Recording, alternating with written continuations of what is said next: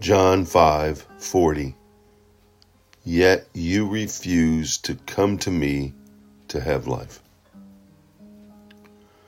There's that word yet, that conjunction, that adverb, that that word that can be used in many different forms. And here it's it's Jesus' words to the Pharisees, to the religious leaders who have studied scripture. And in the verse prior to it, he talks about you diligently study the scriptures because you think that that's what's going to give you eternal life.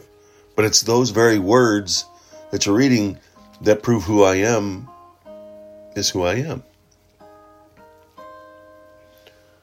The religious leaders of Jesus' day knew what the Bible said, but failed to apply its words to their lives. They, they knew the teachings.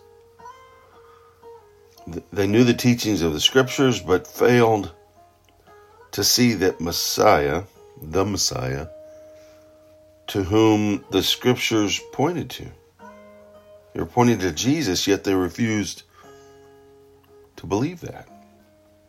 They knew the rules,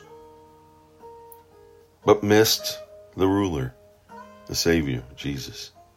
Entrenched in their own religious system, they refuse to let the Son of God, right before their very eyes, right in their very lives, change their life. This is a great reminder for all of us to don't become so involved in religion that you miss the ruler rules, religion, rites, and rituals never take the place of the ruler. The ruler, Jesus Christ, the Messiah, our Savior and Lord. He's the reason. He's the declarer of life, the giver of life, the creator of life. And it's him, him, in him that we receive eternal life.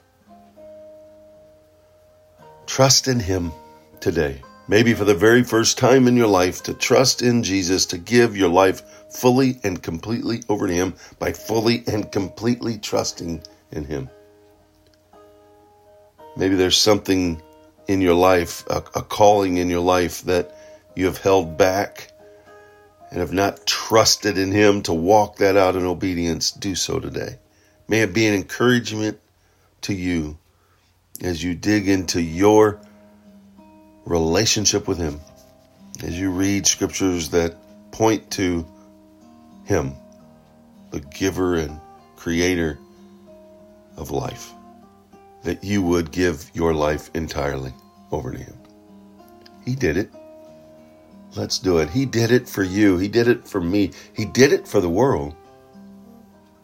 And if we trust in Him and place our full faith, our mind, heart, soul, and life into that faith, let's do it.